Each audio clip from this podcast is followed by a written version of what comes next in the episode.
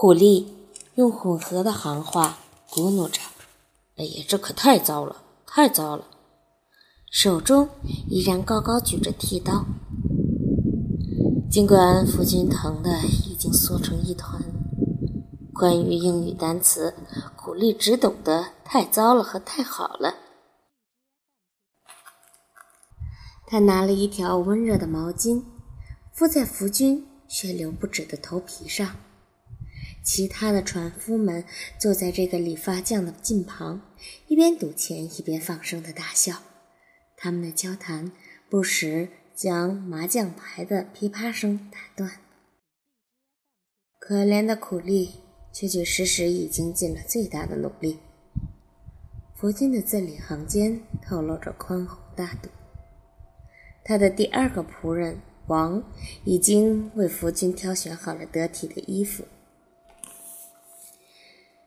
一件前端扣得很紧、带着直立高领的灰色丝绸外套，一件裤腿肥大到两个人都能穿进去走路的质地平滑的裤子，上衣袖子足以把他那双园丁似的粗大的手完全掩盖起来。一双单鞋薄到几乎可以看不出来，仿佛他们是这个男人双脚的一部分。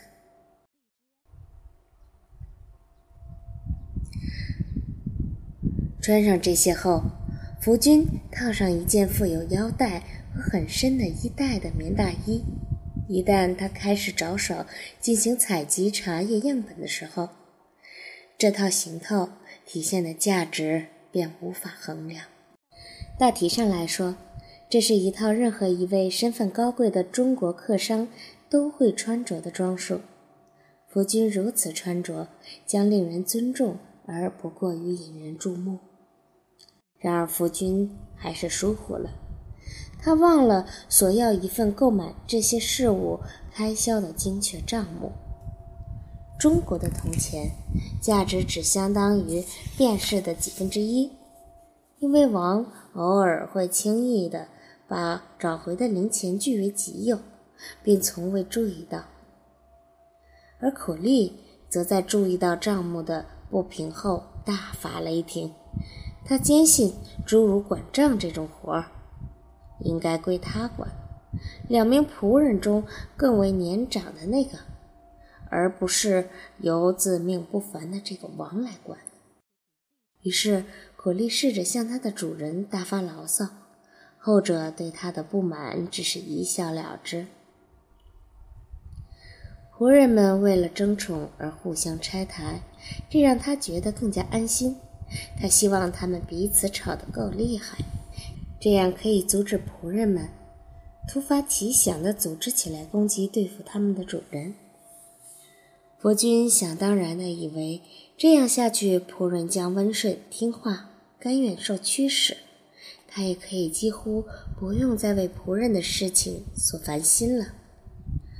夫君其实在这些事情上是欠考虑的，比如苦力会没完没了的跟他提意见，或者王在整段行程中会永无休止的想方设法捞油水。王正在乐此不彼地玩着这种利用翻译来给自己套现的游戏。所有谈妥后的价格都是用中国数字写在纸上的，而福军根本看不过这些数字。当理发匠完成了他的工作，新行头也穿在身上后，福军不禁大吃一惊：这种化妆管用吗？中国人如此广袤，与世界其他部分又相隔遥远。夫君确信，中国农民如果只靠自己的双脚走天下，那无论如何也无法弄清楚他们的祖国完全的面积。在没有别的来到中国外国人作为比较参考对象的情况下，他们根本无法判断出夫君到底长得多国外。他希望他那副并不中国化的面孔，不过他比周围要高上一英尺的头，在一个已经由非汉人统治的国度，不至于太令人生疑。不管怎样，他那出众的身高可以这样解释：众所周知，来自长城另一侧的人都非常高大，而极其粗野。由于所有中国人都乖乖地留着辫子，福军这身装束也显得与皇帝之统治下的臣民一模一样。当太阳从视野范围内沉下去不见的时候，众人周遭光线开始昏暗起来。几个妓女稀稀落落地从胡同的阴影中走出，开始朝运河走去。他们将一些钱币点火烧起来，这是冥币。点火烧掉是一种把他们从物质世界传送到精神世界的方式。这是夜场生意开始运营之前向神灵和祖先祭拜的仪式。苦力朝他们望去，目光里充满了渴望。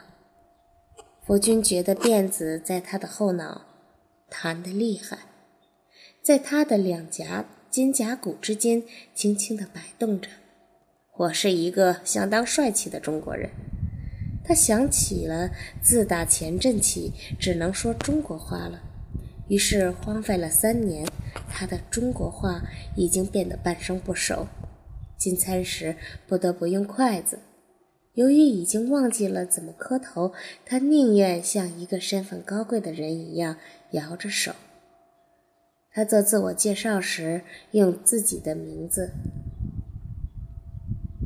即“叶”，是粤语中“鲜花”的意思。苦力给他包好了剃刀和剪刀，并朝着外国人点了点头，朝船尾处海上女神的神位走去。那里，他点燃了一炷香，祈求神灵赐福于他们的旅程。当船只被纤夫拉出运河，驶出河道的时候，王明显开始紧张起来。真正的旅行开始了。他不禁问夫君：“如果真遇上有人问我是打哪来的，怎么办？他们该如何回答呢？”夫君微笑着用中文说：“我会告诉他们，我是外省人，从离长城更远的一些省份来。”